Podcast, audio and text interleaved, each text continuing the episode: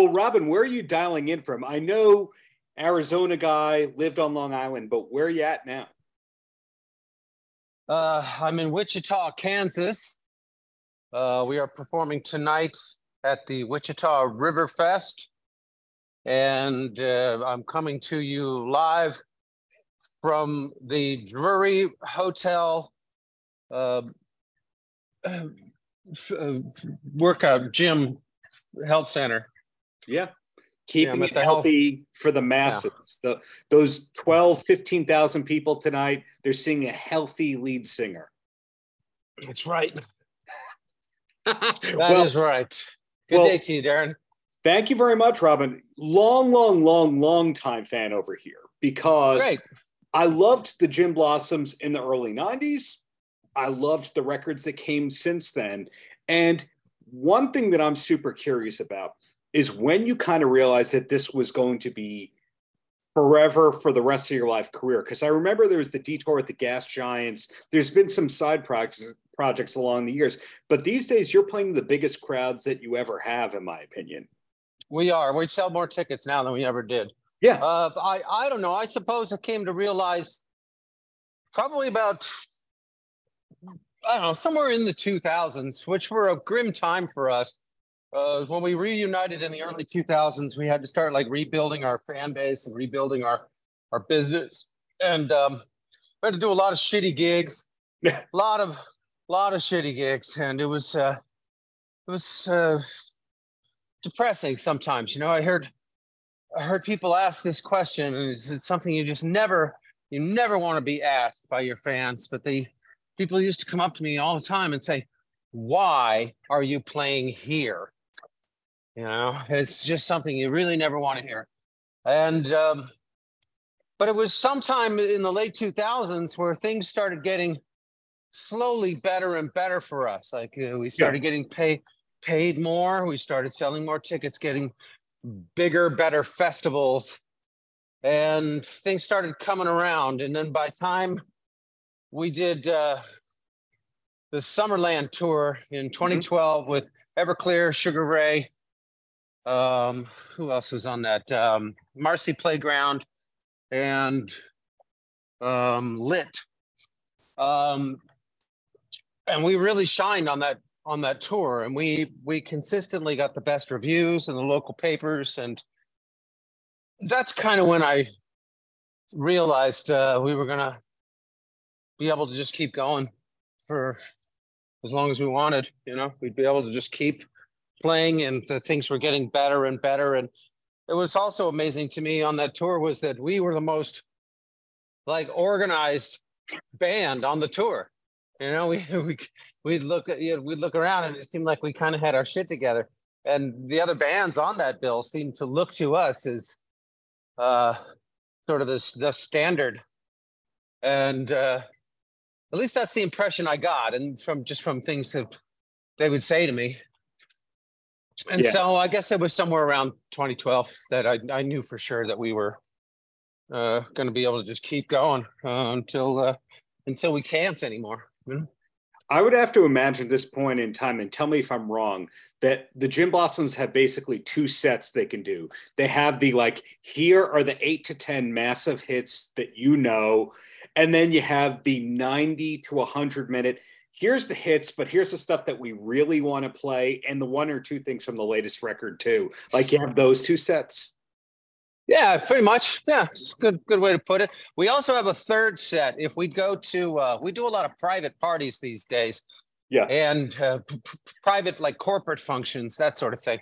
Yeah. And we learned, uh, we learned several years ago that we need to toss in a bunch of cover songs when we do those things because when you're playing for a corporate event, um, for an audience that maybe didn't even know you were going to be there, uh, you know, at some convention or something.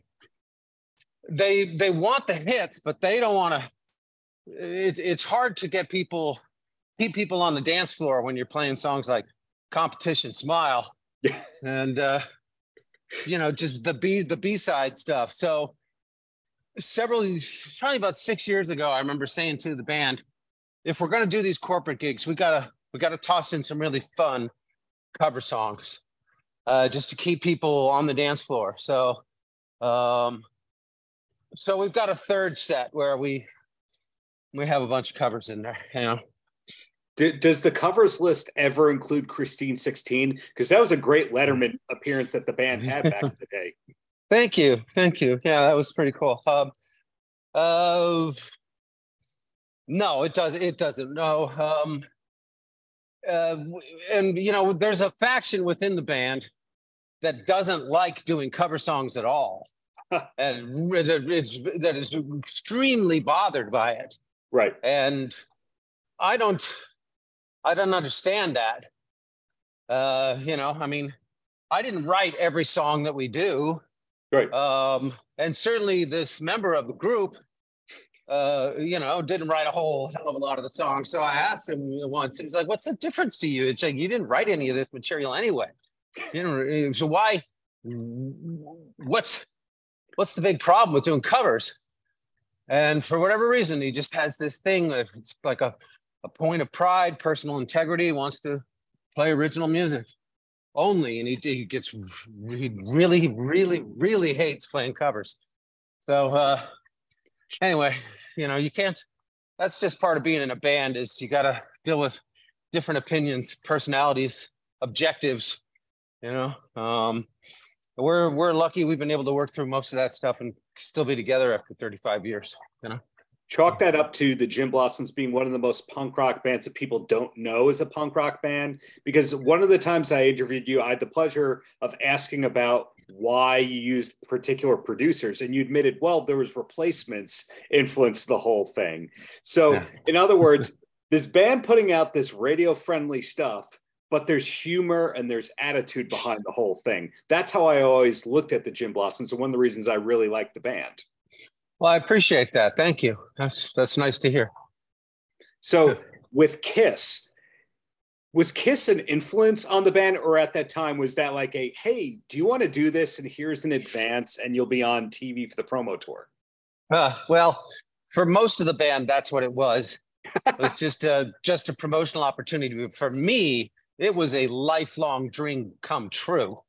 I I literally would dream about being in Kiss when I was like in the sixth grade. I spent my entire the entire year of the sixth grade in my best friend's basement pretending we were in Kiss. Just we would put on Kiss records and he would be Peter Criss and I was Paul Stanley and we would just stand at the foot of his bed pretending we were doing Kiss shows.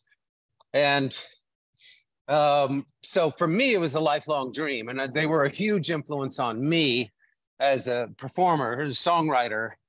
And um, so when the opportunity came up to participate in the Kiss tribute record, I was very enthusiastic and uh, was able to, you know, somewhat easily convince my bandmates to go along with it. And then, you know, I had to look through the catalog to uh, figure out like what song would work for us as a band. And, you know, we couldn't really do some of the, you know, more metallic things like uh, Almost Human or God of right. Thunder, Firehouse, or whatever. You know, we we had to had to look towards the poppier stuff, and um, Hard Luck Woman was already taken.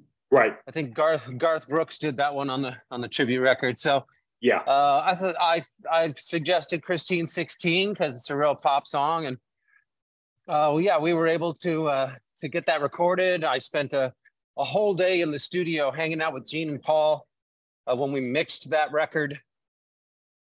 And uh, it was a, it was a huge thrill for me. I got to bring my Kiss lunchbox and get him to sign it. And my best friend from the sixth grade, I brought his copy of Love Gun and got it autographed. And now that's framed on his on his wall. And actually, I live with him part time when I'm in Arizona. I live with my best friend Paul. All his kids mm-hmm. have moved away. And so now I've got a room at his house, and that uh, autographed copy of Love Gun is there on the wall every time I go down the hallway. Nice. And uh, yeah, I was really, really happy that I could make that opportunity, you know, opportunity for him. And uh, then I was super proud to go on television with Kiss and front Kiss on Letterman. And I'll tell you, as a musician, when I'm hanging out with other musicians and we're just chatting, uh, you know, if it comes up and I say, I got to front Kiss on Letterman, you know, my my peers go, "Holy shit, are you serious?" You know, like you yeah. you, you did what? You know, and so uh, it's a lot of a lot of credibility to be able to say that. And it so, goes uh, it goes both yeah. ways. I I have to add that half the people I interview play music partially in some way because of Kiss, and the other half of people use it as a punching bag kind of band. Like the other day when I was interviewing the singer of Sparta, who was in at the drive-in, the one band that he uses as punching hmm. bag out of nowhere unsolicited was Kiss. So you never know if you're going to meet a friend for life because they love Kiss or yeah. a detractor. I mean, Van Halen yeah. one of those. Yeah. Uh, well, yeah, I suppose you're right. I mean, some people that you know never really were able to get into Kiss. You know, the uh, the whole thing with all the the makeup and just the wacky personalities. And then you know the music itself it's uh you know a lot of it comes dangerously close to spinal tap like parody of rock and roll you know? And so uh, a lot of people just don't get it. But uh i've always admired them. They're they're fine craftsmen as songwriters. Mm-hmm. um they're they're the shrewdest businessmen in the history of the music industry. Yeah and uh, yeah, I've, I've, and I love the music. I absolutely love it. You know, another band that people that people don't understand is uh, one of my favorite favorite bands in the world, who I consider one of the greatest rock bands of all time, is The Darkness. Oh, and a lot of people, a lot of people just don't don't get the darkness, and they think it's some kind of a joke. Um, and it's just nothing could be further from the truth. They're one of the most serious uh, and uh, uh, and strongest rock bands in history. And um, it's but it's done. Some of the music is done very tongue in cheek. Totally. And a lot of people people can't get it. You know, I mean, uh, I love how fearless they are. You know, and it works for them. I mean, I could never sing. I could never write a song about Vikings and make it work. Or, yeah. you know, these are these are the kind of songs I was trying to write when I was like in the fifth grade songs about you know Vikings and UFOs and stuff. Uh, but uh, the darkness, they can do that, and then at the same time, they know how to write like a, a universally understood uh, love song or just an anthemic rock tune. Um, there's nobody nobody better. The darkness. Have you heard his podcast, by the way? Before I ask my last question, the Justin. Yeah, Hawkins. yeah, yeah. Uh, Justin's Justin's great. He's he's one of my heroes, and uh, as a rock singer, I think of him as like uh, an Olympian god.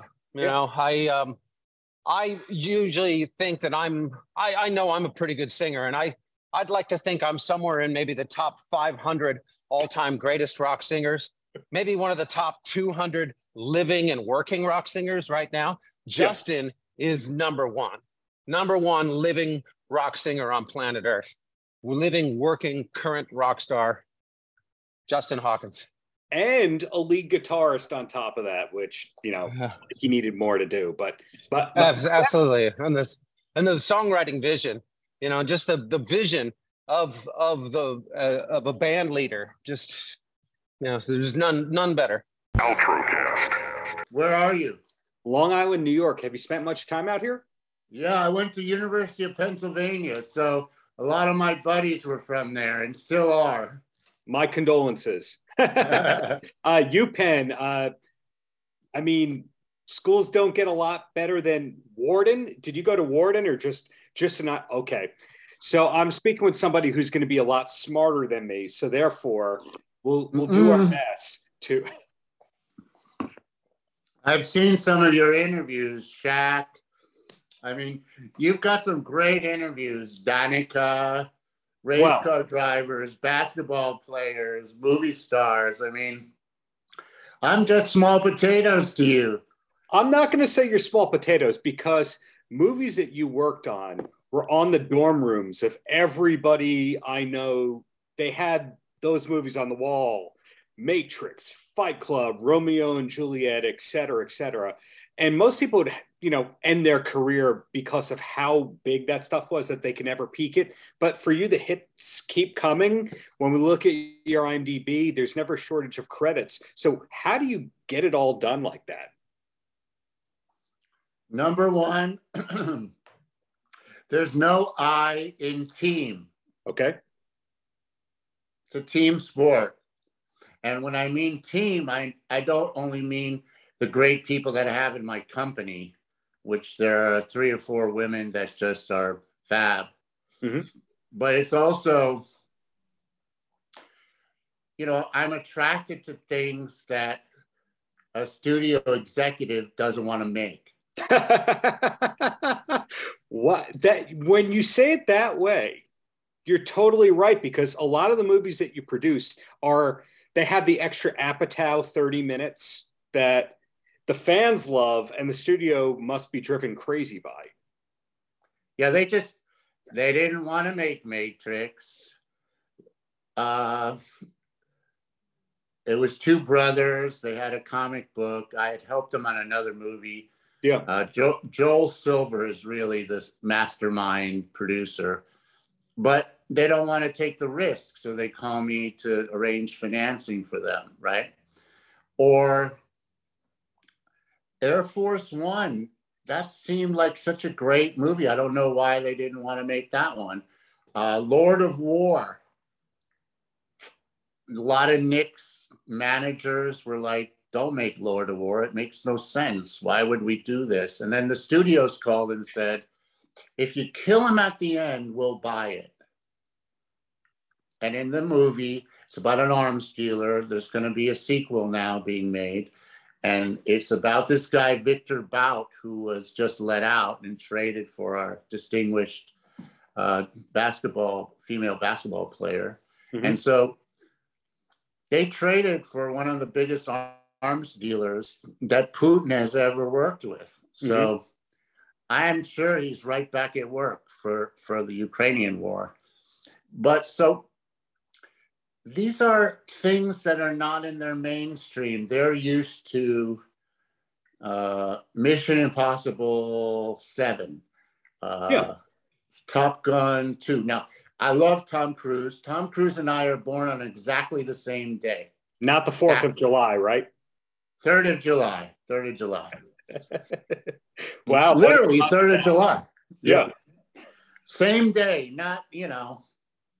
Wow. And so, and I, when I've talked to him, I'm like, you know, you know, we're born on the same day. He's like, okay. Very good, Mike. What are we to do, Mike? I say, you don't need me for anything. You're just to make Mission Impossible, Mission Impossible, Top Gun. Mm. Or there's the Bournes. You know, they like Bourne one, two, three, four. You yeah. Know, Fast, Fast, and, Furious. Furious. One, yeah. two, three, four, five, six, seven, eight, nine, ten. well, I mean, people do love sequels, but at the same time I love them too. I love them too. It's just the challenge is when somebody has a great idea or wrote a great book or you know we're coming out on june 23rd with a nick cassavetes script directed by him uh, nikolai coster-waldau maika monroe mm-hmm. january jones paul johansson and jamie foxx mm-hmm. is that i mean i think this uh, huh God is a Bullet is the name of that one? God is a Bullet. It's a true story. The book is written by Boston Teran, who's a best-selling author. He's he's a brilliant writer.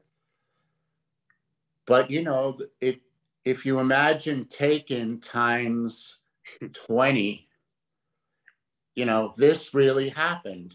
This young girl of a desk cop, a 14-year-old daughter, is kidnapped by a cult. And they don't use credit cards and stay, pay mortgages. You can't find them. Mm-hmm. And so this cop, with the help of an ex cult member played by Maika Monroe, has to do shit that a desk cop has never done in his life.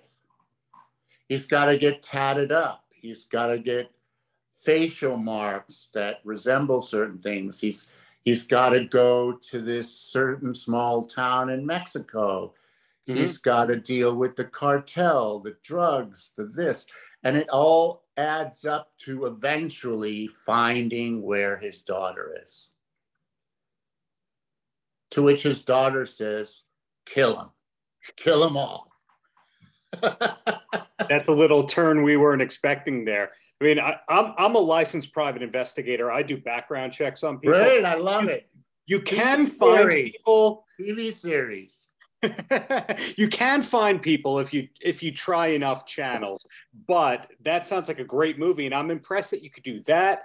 You could have a reimagining of Alice in Wonderland. You could have Blackout.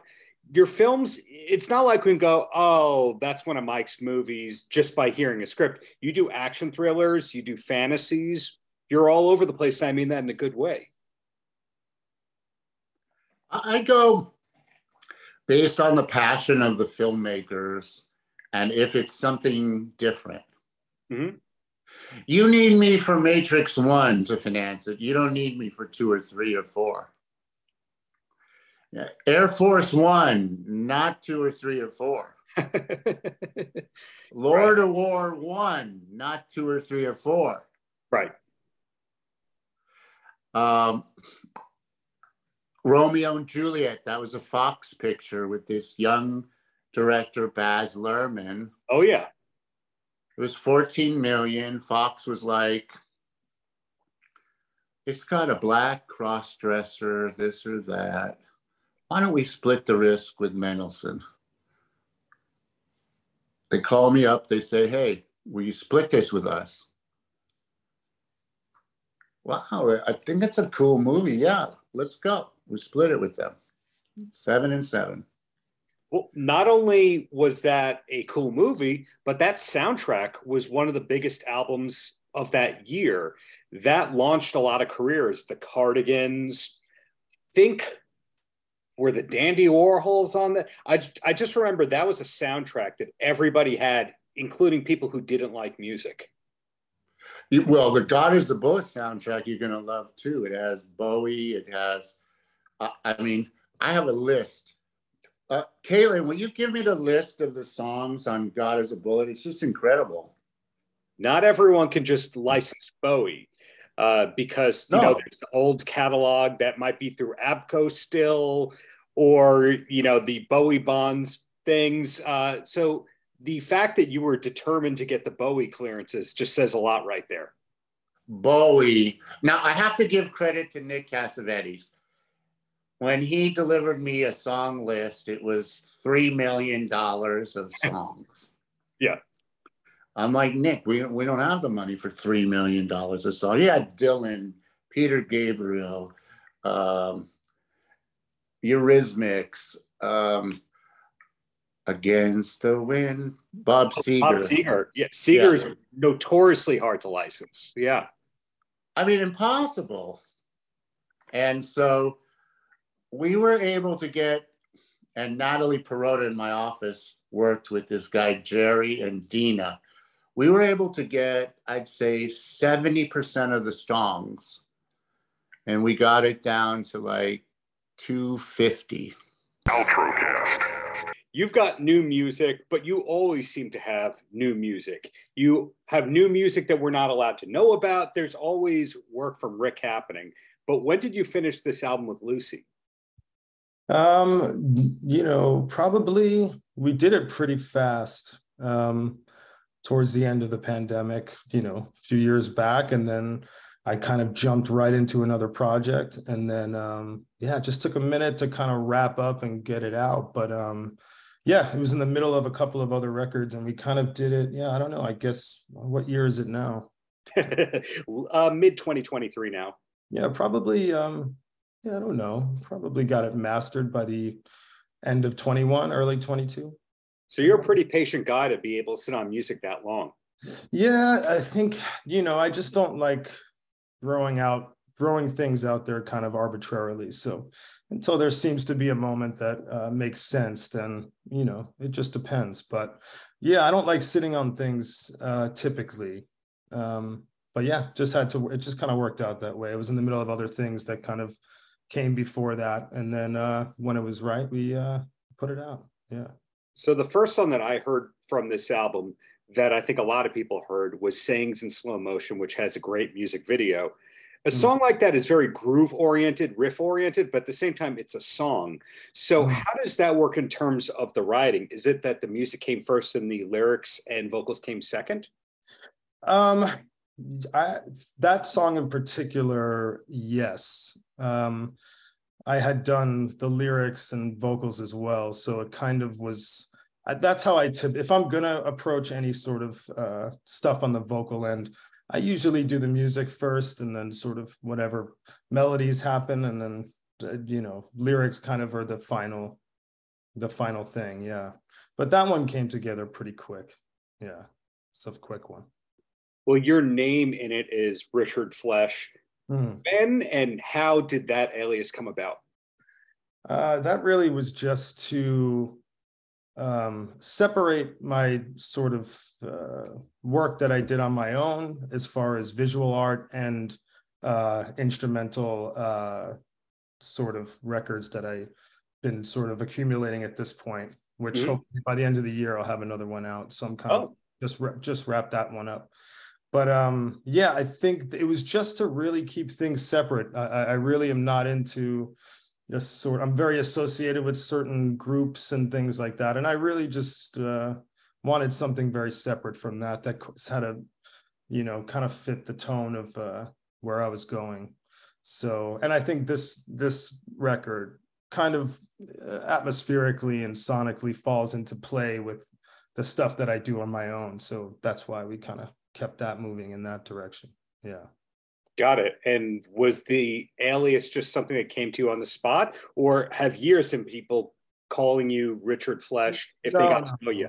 I just thought it sounded off-putting, so that's why. I, and you know, usually it starts from from that something that just doesn't sound good yeah. to people, and then you know, I kind of you know it looked good written down when I was working on artwork, and that's pretty much it. Yeah, like it just, Beatles, right? It it just was something like that, and I just uh, yeah, it was kind of off putting, and I kind of felt the music was was uh, in that vein as well. So it just kind of and the artwork as well. So um, yeah, that's really that's really it. Paltrocast.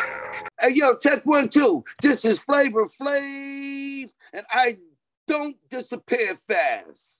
Because right now, you are watching the Paltrow Cast. Paltrow Cast.